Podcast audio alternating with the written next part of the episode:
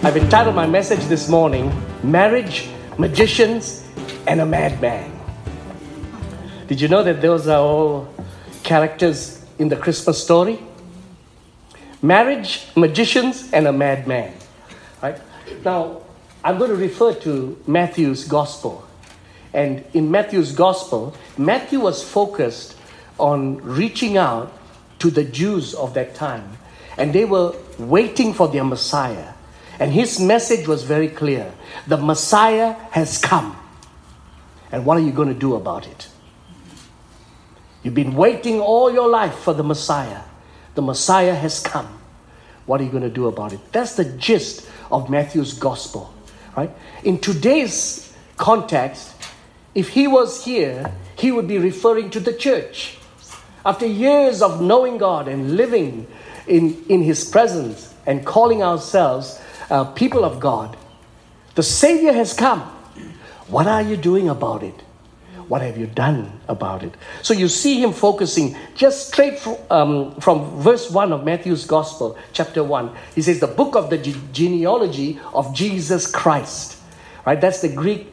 Christ is the Greek word for Messiah, which is Hebrew. Right? Christos. So the genealogy of Jesus Christ he ends the genealogy with this summary in verse 17 of Matthew chapter 1. So, all the generations of Abraham to David are 14 generations. From David until the captivity in Babylon are 14 generations. And from the captivity in Babylon until the Christ are 14 generations. So, he looks at the genealogy. Now, he didn't start from Adam. You want to see the genealogy from Adam? Go and read Luke. Because Luke was very concerned all right, about humanity. And so that's why you see Luke, when he talks about the Christmas story, you see beautiful songs in there. Songs that we sing here that come from Luke's gospel. The, what the, the words of the angels, words of Mary, a song of Mary, song of Elizabeth, you know? So you see a lot of those human feelings and expressions are in the gospel of Luke. But you don't find that in the gospel of Matthew. He is very focused in what he's trying to say to us, God's people. Right? And his focus was Christ. And so he looks at that focus and he brings three stories as he describes the birth of Jesus Christ. Three events. First, a potential scandal, which ends up with a happy marriage. The second story was a group of magos from the east who came looking for a king. And the third story was a madman who slaughtered innocent babies. And so let's look at these three stories and let's try and get a Christmas message that we can take with us and answer and respond to Matthew's gospel. The Savior has come. What do we do about it? Matthew chapter 1, verse 18 begins this Now the birth of Jesus Christ was as follows. After his mother Mary was betrothed to Joseph, look at the words he uses. He doesn't call um, Jesus the son of Joseph. He says the mother, after his mother Mary was betrothed to Joseph, before they came together, she was found with child of the Holy Spirit. How do you respond to something like that? Put yourself in Joseph's shoes. I kind of think my, my daughter, she's 22. If she comes to us Mom and Dad, I've got exciting news for you.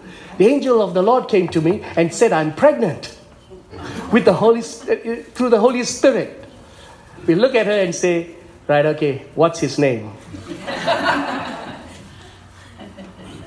Think about it. Think about this. Joseph was faced with this dilemma. Mary says, I had a visit from the angel of the Lord. And this is his message. So, how did Joseph respond to this message of the Christ? Right? The Bible says, first of all, describes Joseph as a righteous man.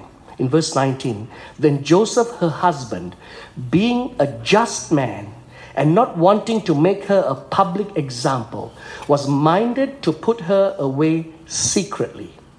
The word that Matthew uses is the word dikaios, which means righteous. he was a righteous man, right? Literally, it means a person whose way of thinking, feeling, and acting is wholly conformed to the will of God. This man trained himself to conform his lifestyle to the will of God. So he would think, every time he thinks, he will question that thinking whether it conforms to the law of God. His actions, he would, he would look to it to see if it conformed to the word of God. And so now he's faced with the biggest challenge of his life. Here is God. Well, he hasn't heard from God yet, but here is this woman that he's betrothed with who's telling him, God has spoken to me. I have conceived the Son of God. So he lived his life guided by the laws of God. The next thing we see in this story is even though he is following the laws of God or makes, him, makes himself conform to the laws of God, right? He, he responds graciously to Mary. He chooses to respond graciously, all right? Says, one, one was minded to put her away secretly, right? Not wanting to make her public example. See, the law, the law would say, because she, he has already assumed that she's been unfaithful to him. He's already assumed that she is pregnant with an, through another man right? And so the law would give him the right to publicly expose her deed, and the next response would be that she would be stoned to death. Knowing that this was the possibility, he chooses to hide her secret. This is, this is something that troubles me a lot about the church. I don't know where, from this time where God's people who were righteous, were called righteous, were those who were gracious.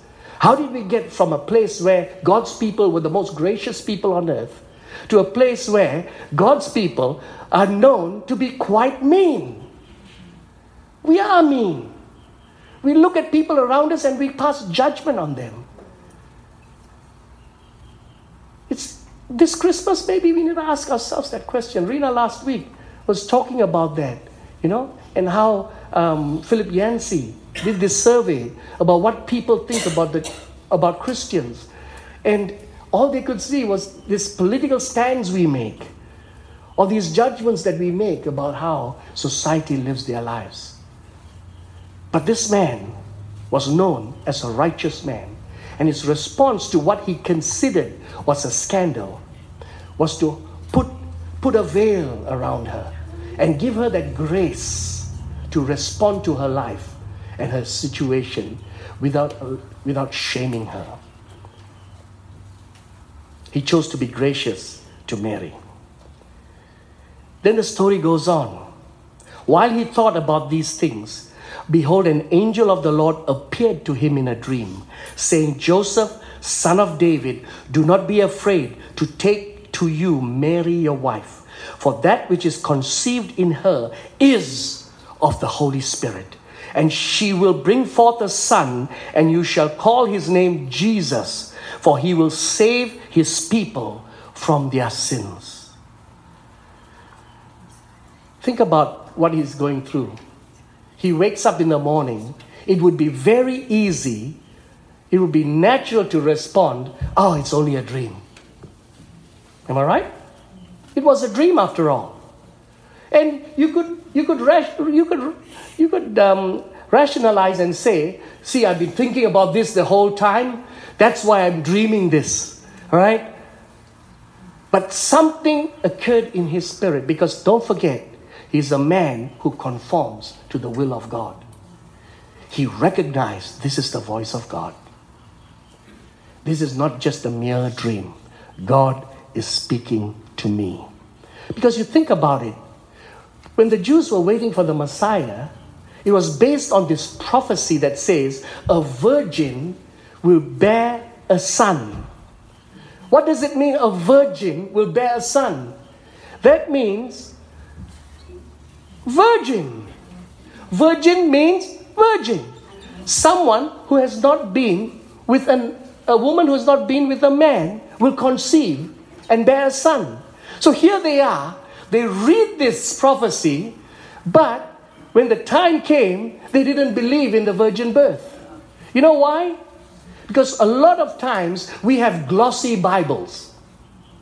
What do I mean by glossy Bibles? We gloss over things we don't agree. We gloss over things we don't believe. So we read the scriptures and we gloss over. Some things that are too hard, we say, mm. You know, we read it, but gloss. We read this gloss. So here they are, generation after generation, knowing this prophecy a virgin will conceive and bear a child, right? Gloss, gloss, gloss. Now the virgin is there, facing right there. But this man who chose all his life to conform to the word of God is faced with the word of God. And what does he do? He conforms to the word of God. If you say so, then it is so. This morning I challenge us don't gloss over the words of God. It is full of the supernatural. It's full of the promises of God. Don't gloss over that. When you read the Bible and there are promises there, don't say, This is not for me. Why not? It is for you as it is for anyone else. When you see the promises of God in Scripture, it is for you too. You deserve it as much as anyone else.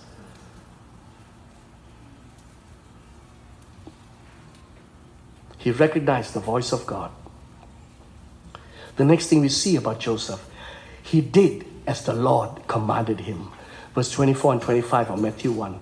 That Joseph, being aroused from sleep, did as the angel of the Lord commanded him, and took to him his wife, and did not know her till she had brought forth her firstborn son, and he called his name Jesus. Please don't miss this difficult situation Joseph was in. He responded in obedience to God. Not only did he marry Mary, but he did not consummate that marriage the entire time. Why? Because the virgin will bear a son. He now had the responsibility of fulfilling the commands of God. It's difficult to conform to God's ways. It's hard.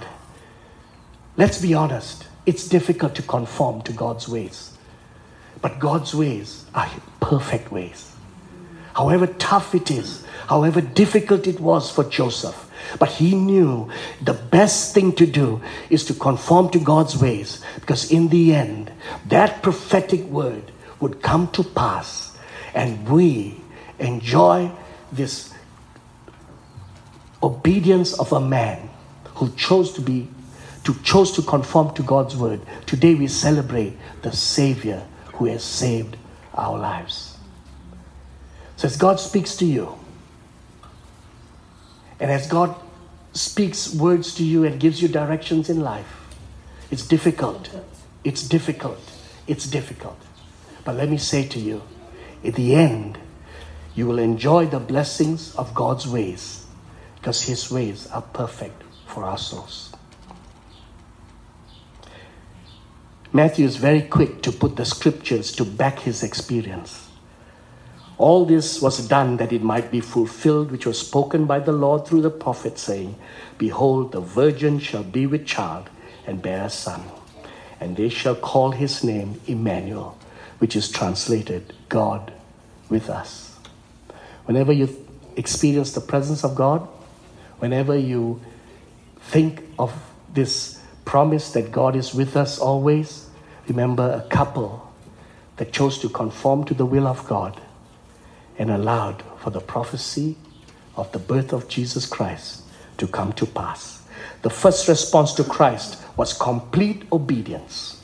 He did whatever it took to bring about the will of God.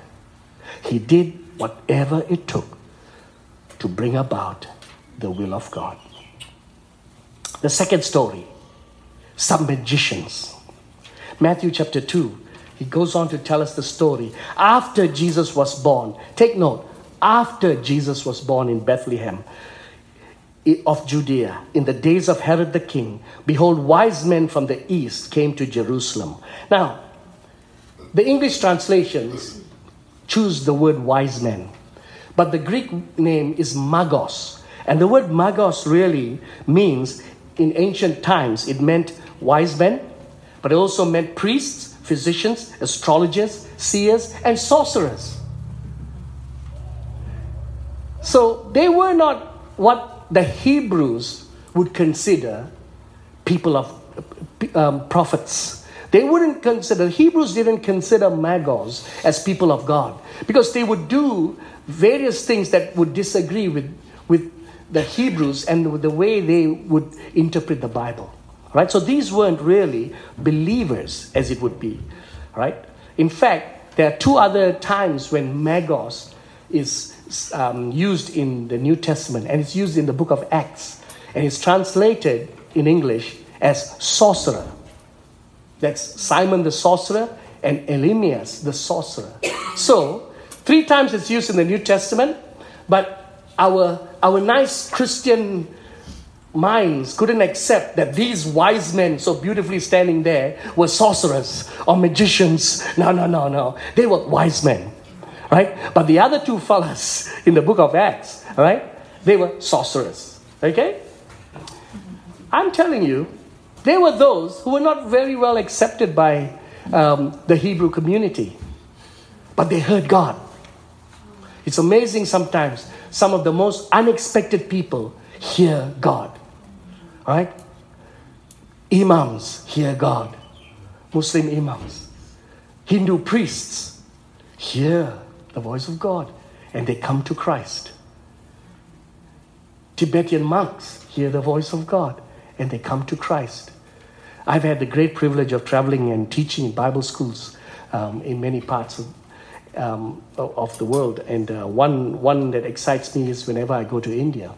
Um, a few years ago, uh, there was a young man who was a Tibetan monk. Someone went to him, and it's very dangerous to, to preach the gospel among Tibetan monks, you know. Um, and but this this uh, Indian um, went up to the Himalayas and he, he began to share Christ with a group of Tibetan monks. This young man heard the voice of God in his heart, walked all the way, right, away from his monastery, and came down to where, at the city where our Bible school was. And then he accepted Christ there. He got baptized, spent two years living in a Bible school. And we, were, we went through, well, I, I visited there twice a year and uh, he just sat down and immersed himself in the Word of God. Today, he goes around in the Himalayas, right, especially among his villages, um, reaching um, people for the, for the kingdom's sake. It's amazing sometimes who hears the voice of God and comes to Christ. The Magos heard God now, what was their response when they heard the message of Christ? They noticed a star. We have seen his star, they said, right? How many times we miss what God is trying to say to us in the busyness of our day. But in their busyness of their uh, astrological finds, they saw a star. They paused and they heard, they heard what God was trying to say to them.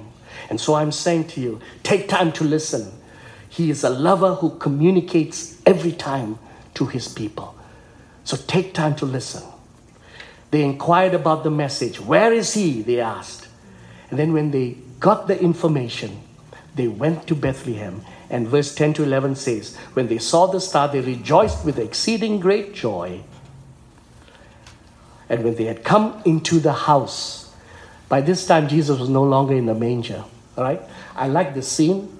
We will never move away from this, this artistic um, license to let the three wise men be among those in the manger. But it had already been, Jesus was already a toddler by the time these wise men came because they saw the star when he was born. They traveled from the east. By the time he got there, Jesus was already living in a house, right? And he was probably between the age of 12 months to 24 months. So he's between one to two years old, right? But this is nice. We will keep it. And look what they did. They fell down, they worshipped him, right? They fell down and worshipped him. Worship involves the body, it involves the mind, it, and it involves the soul. It's physical, it's mental, it's, spiritu- it's spiritual, right? And they opened their treasures gold, frankincense, and myrrh. I call it the three P's the gold for provision. Frankincense was always in the Hebrew mind. The moment they smelt the aroma of frankincense, it was the presence of God. Right? And myrrh was always used for embalming.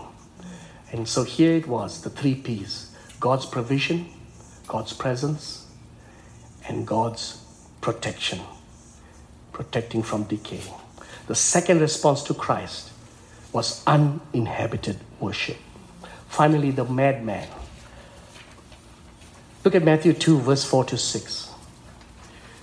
When King Herod had gathered all the chief priests and scribes of the people together, he inquired of them where the Christ was to be born. So they said to him, In Bethlehem of Judea, for thus it is written by the prophet, You, Bethlehem, in the land of Judah, are not the least among the rulers of Judah, for out of you shall come a ruler who will shepherd my people Israel. Isn't that amazing that these scholars knew exactly. And they just heard that these wise men, these magos, right, have seen a star and says the king of the Jews is born. They didn't they weren't excited about the king of the Jews being born. They were just excited to tell you where he was going to be born. It's amazing. This is again the glossy Bible. It's amazing we know so much about God, but don't experience God. Right? The Bible is there to be experienced. You experience God through the Bible, right? So here they were with this invitation to come, join these magos, and go and worship the God who was born in a manger, right? But they chose not to. Instead, what was his response? A tragic response. When he saw, when Herod saw that he was deceived by the wise men, verse 16, he was exceedingly angry. He sent forth and put to death all the male children who were in Bethlehem, all the districts, for two years old and under, according to the time which he determined from the wise men.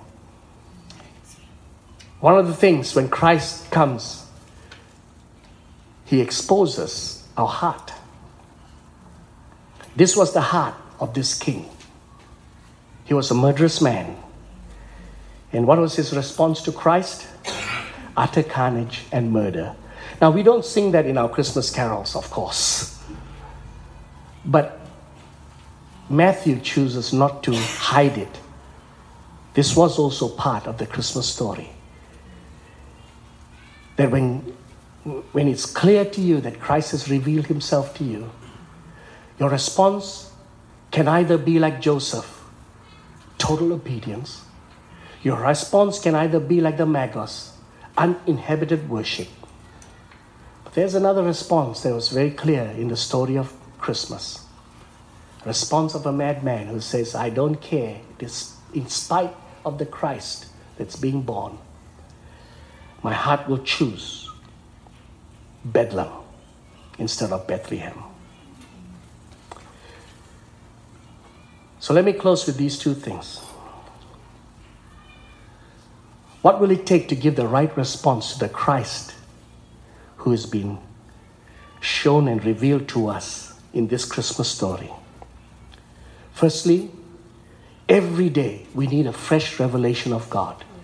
As long as you're getting a revelation from God, as long as your heart is shaped by God's word, and you are experiencing God's word, not glossing over God's word, but experiencing God's word. No matter what God asks you to do, no matter where you are in this place with God, you will receive the grace of God to shape your life according to His will. Don't just read the Bible to know God, read the Bible to encounter God. The second thing, willing heart. Among these three st- stories, two stories a couple and a group of magos. Their hearts were willing to submit to the will of God. But the madman Herod, he chose to submit to his will and his will alone. I close with Jeremiah 17 19, 9 to 10. The heart is deceitful above all things and desperately wicked. Who can know it? I, the Lord, search the heart, I test the mind, even to give every man according to his ways, according to the fruit of his doings. What Jeremiah is saying is get your heart right with God.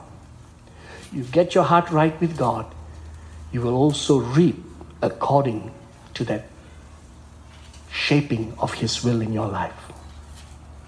So I'm here as a cardiologist today. Because the Greek word for heart is cardia. That's where we get the word cardiologist. So, as, a, as your cardiologist, I'm inviting you to get a heart checkup. Let God search our hearts. Let Him test our minds. And let us seek His grace to be like this wonderful couple, to be like this group of magos. Complete obedience, uninhabited worship. Our Christ deserves that response. Let us pray.